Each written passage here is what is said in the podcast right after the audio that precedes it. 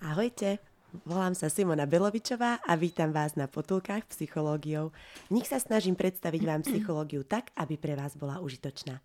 Vítajte na 50. potulke s názvom Analýza snov. V mojich podcastoch sa pýtam a som veľmi rada, že dnes mi bude na moje zvedavé otázky opäť odpovedať psychologička Ingrida Melová.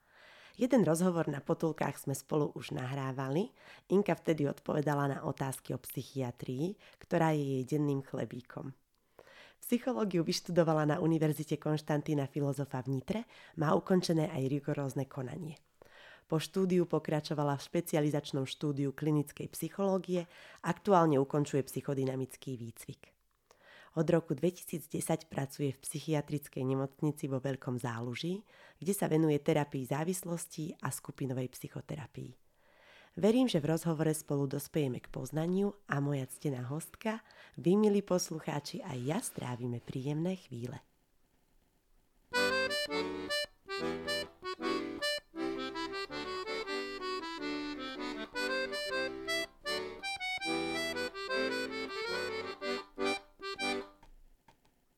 Ahoj Inka, je mi cťou, že ťa môžem opätovne privítať na potulkách psychológiou. Veľmi sa teším, že si prijala pozvanie na ďalší rozhovor. Vysvetlíš poslucháčom, ako vznikajú sny? Ahoj Simi, ďakujem za opätovné pozvanie. Veľmi rada, keďže sny sú takou mojou srdcovou záležitosťou a veľmi ma fascinuje ich vplyv tak ako vznikajú? No, snívanie je formou fungovania našej psychiky. E, nie je to žiadne narušenie e, ani niečo cudzie v našej psychike. Nedá sa oddeliť od našich ostatných psychických funkcií. Model tvorby snov e, vychádza z predpokladu, že sny reflektujú náš bdelý stav a pokúšajú sa integrovať skúsenosti z nášho bdelého života do už existujúcich pamäťových schém. Teda udalosti e, počas bdenia stimulujú tie relevantné schémy a tieto pamäťové schémy, ktoré máme spolu s udalosťami z predošlých dní, tvoria akýsi základ pre príbeh, sen, ktorý snívajúci vytvára v snahe porozumieť e, nejakým svojim súčasným situáciám ale vo svetle minulých spomienok. Sen je teda vždy veľmi osobný. A aká je funkcia snov? Na čo nám vlastne slúžia? Autori zaoberajúci sa analýzami snov sa zhodujú v takom názore, že neexistuje vlastne jediná základná funkcia snívania.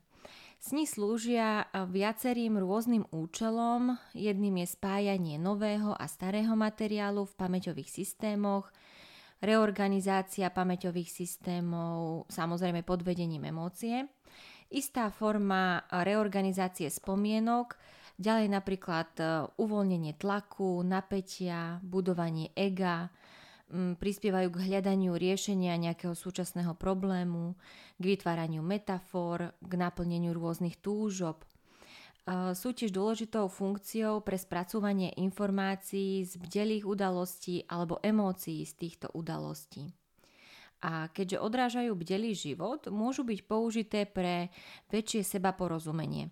To znamená napríklad v rámci individuálnej alebo aj skupinovej psychoterapie. Zapamätanie si sna a premyšľanie o ňom nám dáva prídavnú šancu pracovať s rôznym psychickým materiálom. Informácie či predmety sú v ňom často spájané nejakým novým, zaujímavým spôsobom, čo však nemusí byť pre toho daného človeka okamžite očividné a užitočné. Náš lektor na psychoterapeutickom výcviku hovoril, že sny sú odpovede na otázky, ktoré ešte nie sú sformulované. Preto má podľa mňa veľký zmysel sledovať vývoj sna v čase, vracať sa k nemu, aj keď pôvodne mohol pôsobiť zmetenie či náhodne – Dôležité je však poznamenať, že hlavný kľúč k interpretácii sna má jedine samotný snívajúci človek. Terapeut iba podnecuje hľadanie asociácií. Tak ak tomu správne rozumiem, je to tak, že cez deň sa niečo stane a v noci sa to akoby odráža v psychike a potom na ďalší deň sa s tým zase dá vedome pracovať aj pod vedením terapeuta. Presne tak. Je to veľmi užitočné otvárať sny a tento snový proces v rámci individuálnej psychoterapie je to taký iný kanál prístupu k psychike. Uh-huh. Jasné. A mm, spomínaš si aj možno nejaký konkrétny sen, ktorý buď ty si mala, ak sa s ním chceš zdôveriť, alebo len nejaký modelový príklad, čo ste sa učili prípadne zo svojej praxe? Um, spomínam si na interpretáciu, ktorá na mňa pôsobila tak fakt zaujímavo, kedy sa vracal opätovne istý zážitok klientke v sne. Týkal sa smrti, no jej sa prezentoval v sne, ako by vždy utekala pred niečím a nevedela proste dosiahnuť nejaký cieľ. Čiže mhm. aj smrť môže byť zamaskovaná napríklad vo forme úniku, utekania pred niečím. Postupnou analýzou sme dospeli k tomu, že sa tam vlastne vracia strach a teda nejaké traumatické zážitky zo smrti blízkeho človeka. Mhm, takže ona to v tom sne vôbec nevnímala nič s tematikou smrti, ale potom ste tou psychologickou prácou prišli na to, Áno, že ten únik v sne bol spojený so strachom zo smrti. To znie veľmi zaujímavo. Super. A aké sú hysterické a moderné prístupy k analýze snov?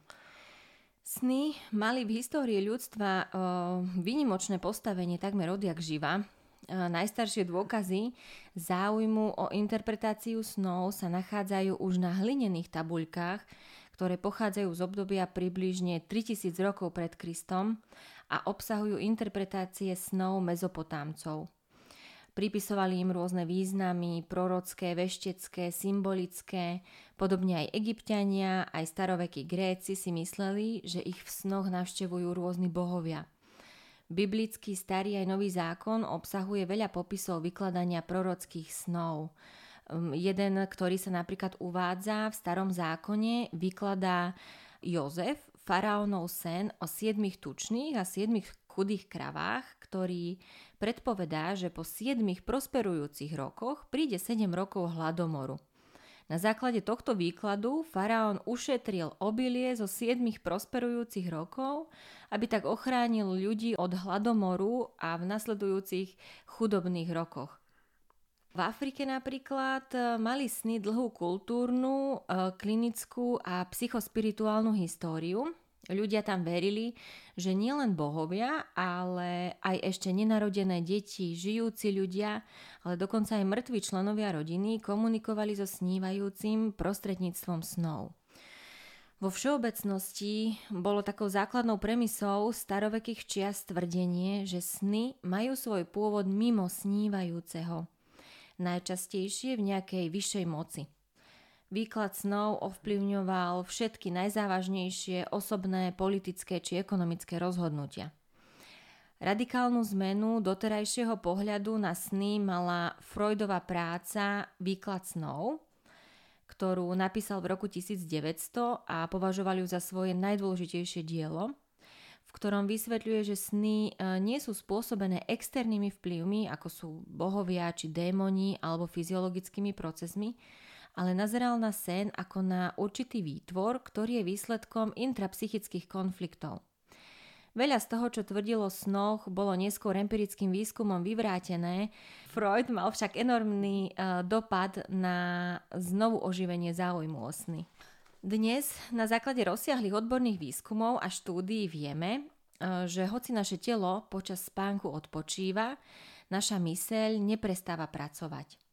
Vo fáze spánku eh, NREM bez rýchlych pohybov očí je mentálna činnosť veľmi podobná formám uh, bdelých myšlienok. Avšak v REM fáze, čiže to je fáza spánku s rýchlymi pohybmi očí, získava mentálna činnosť odlišnú, uh, kreatívnejšiu, hravejšiu kvalitu, než majú denné myšlienky. Čiže v tejto fáze má spánok imaginatívnu metaforickú kvalitu, v ktorej práve vytvárame príbehy o tých našich problémoch z bdelého stavu. V našich snoch si vytvárame príbehy zo súčasných myšlienok a pocitov o nás samých aj spolu s relevantnými minulými spomienkami. Tieto príbehy prehrávame, ako keby sme vystupovali v divadle alebo vo filme. Píšeme si sami scenár, vytvárame scénu, produkujeme, režírujeme a vlastne súčasne hráme aj hlavnú rolu v našom sne. Mhm. Ja som kedysi počula, že keď snívame, tak vlastne práve v spánku sa učíme, tak to môžu byť v tej NREM fáze myšlienky, akoby podobné bdelému stavu a potom v tej REM fáze je to také fantazíne, niečo úplne iné, že tam to nie sú vedome ovplyvniteľné veci, akoby prídu samé. Spánok, alebo teda snívanie prispieva aj k učeniu a práve prebieha mhm. to v tej NRM fáze a v tej prichádza k upevňovaniu informácií, uh-huh. vedomostí a toho, čo sme sa naučili. A príjemné sny sú znakom psychického zdravia? No, keď sme vyrovnaní sami so sebou a so svetom, máme tendenciu spať tvrdo a snívať v pravidelných intervaloch. Ak sa teda v nedávnej dobe nič obzvlášť znepokojujúce nestalo, ak e, súčasné udalosti teda nespúšťajú nejaké skľúčujúce spomienky, alebo ak nemáme väčšie nedoriešené problémy, ktoré si vyžadujú našu pozornosť, naše sny e, sa nezdajú zvlášť znepokojujúce. Máme potom väčšiu slobodu v našich snoch sa hrať, zažívať dobrodružstva, byť tvorivý alebo mať rôzne fantázie. Ak sú však skúsenosti z nášho bdelého života príliš stresujúce alebo sú v prílišnom rozpore s existujúcimi schémami, sny nemôžu plniť svoju funkciu adekvátne. Jedinec je tak svojimi snami sužovaný, a môže trpieť opakujúcimi sa, nazývajú sa rekurentnými snami alebo nočnými morami. Teória aj výskum podporujú názor, že opakujúce sa sny odrážajú dlhodobé problémy a začínajú najčastejšie v detstve alebo v adolescencii, iba výnimočne v dospelosti. Tieto konflikty sú zväčša nepriznané. Teda ak ich človek nepochopí a daný problém v bdelom živote nevyrieši, sny sa budú aj naďalej opakovať. Čím viac sa teda cítime bezmocnejší počas dňa, tým nám ostáva viac strachu na spracovanie počas snívania. Čím je trauma alebo zážitok závažnejší, tak má aj väčší dopad na spánok a snívanie. Ale opäť treba mať na pamäti, že vnímanie závažnosti je veľmi vysoko individuálne. Raz sa jednému chlapčekovi snívalo, že má v posteli pavúky. Chlapček bol predškolák, kedy sú typické detské strachy – mal 4 rôčky. Súvisia sny s vývinovým obdobím? Samozrejme, tvorcom sna je jedinec, ktorý sa v priebehu času mení. Menia sa jeho potreby, náhľad na život, spracovanie reality, čiže v priebehu zrenia sa obsah našich snov samozrejme rôzne mení. Realizované štúdie zistili, že vplyv na obsah snov má mnoho faktorov. Jedným z nich je aj vývinová fáza, socioekonomický status, napríklad aj manželský stav či etnické pozadie. Napríklad detské sny obsahujú zvyčajne oveľa viac postav, viac prostredia a konania, ktoré deti dôverne poznajú. V ich snoch prevažujú často zvieracie postavy a skôr priateľské sociálne interakcie. Ak však dieťa prežíva nezvyčajný stres či rôzne stresujúce situácie, odrážajú sa samozrejme aj v jeho snoch. A súvisia nočné mori s nevypovedanými emóciami? Napríklad, ak by sa človek vyrozprával blízkemu zo svojho stresu, ktorý v ten deň zažil, mohol by predísť desivému snu?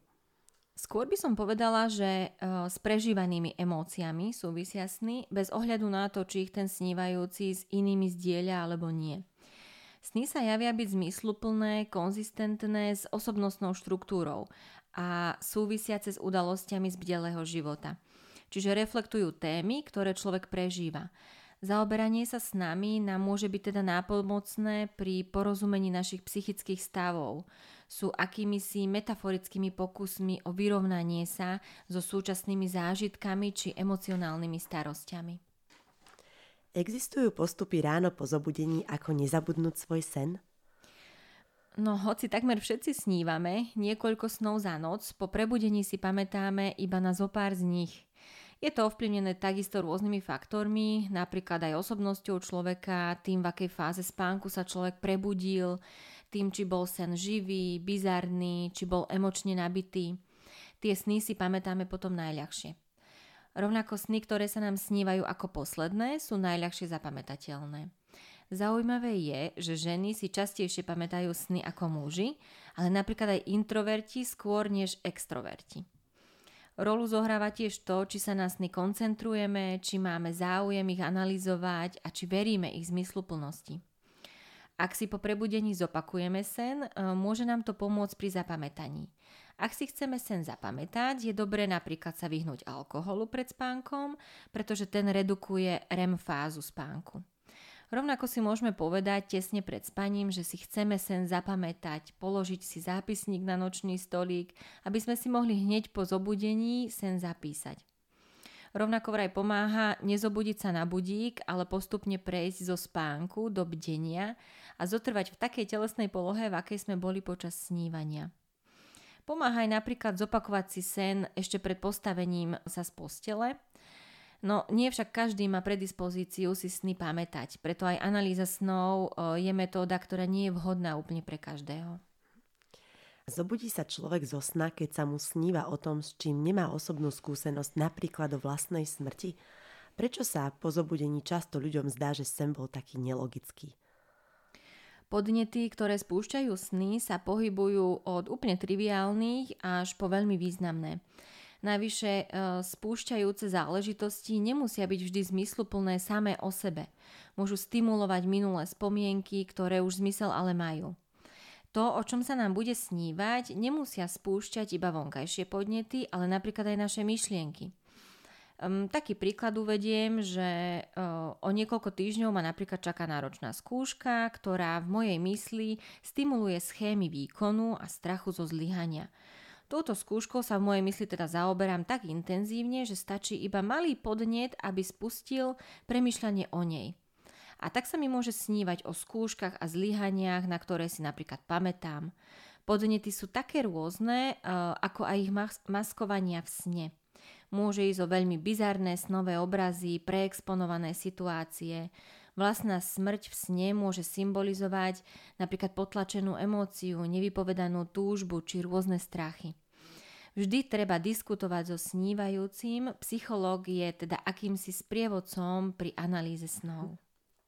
Takže keď sa niekomu prisnie o vlastnej smrti, tak to môže symbolizovať niečo iné, potlačenú emóciu, ako si pred chvíľkou povedala. A keď sa mu prisnie, že niekam beží, tak zase to môže symbolizovať smrť. Niekedy je také komplikované, zamotané. Ak má snívajúci záujem, v rámci psychoterapie sa snom zaoberáme a dôležité je zameriavať sa na emócie zo sna. Zameriavame sa napríklad aj na to, že um, čo sa stalo predtým, než sa tento sen sníval, v akej je situácii človek, čo prežíva, čím sa zaoberá momentálne. Týka sa to vzťahových oblastí, intrapsychických, čiže sú to rôzne veci, na ktoré sa zameriavame pri analýze sna. Bývajú to skôr veci z nedávnej minulosti alebo aj z hlbokej minulosti dávno? No, toto je tak vysoko individuálne, že napríklad tie opakujúce sa sny e, veľmi často siahajú až do detstva napríklad, do dospievania. Potom sú sny, ktoré odrážajú minulý zážitok z predošlého dňa. Je to veľmi rôzne. Ďakujem ti, milá Inka, že si bola sprievodkyňou ty pre našich poslucháčov oblasťou analýzy snov. Ak máš čokoľvek, čo by si ešte chcela dodať, tak nech sa páči.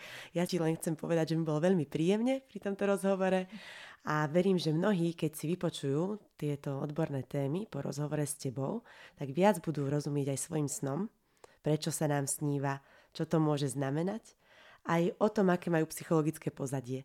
A možno to niekoho aj motivuje navštíviť psychologa, poradiť sa o svojom sne.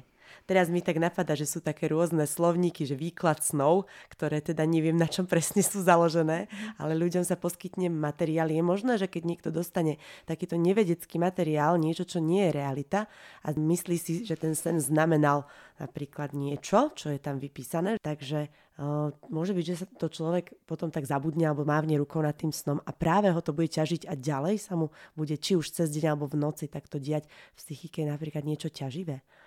Deje sa to veľmi často, najmä mm, keď používajú ľudia komerčné výklady snov, alebo teda slovníky, ktoré vykladajú sny, alebo ako sa to volá, snáre. Mm-hmm.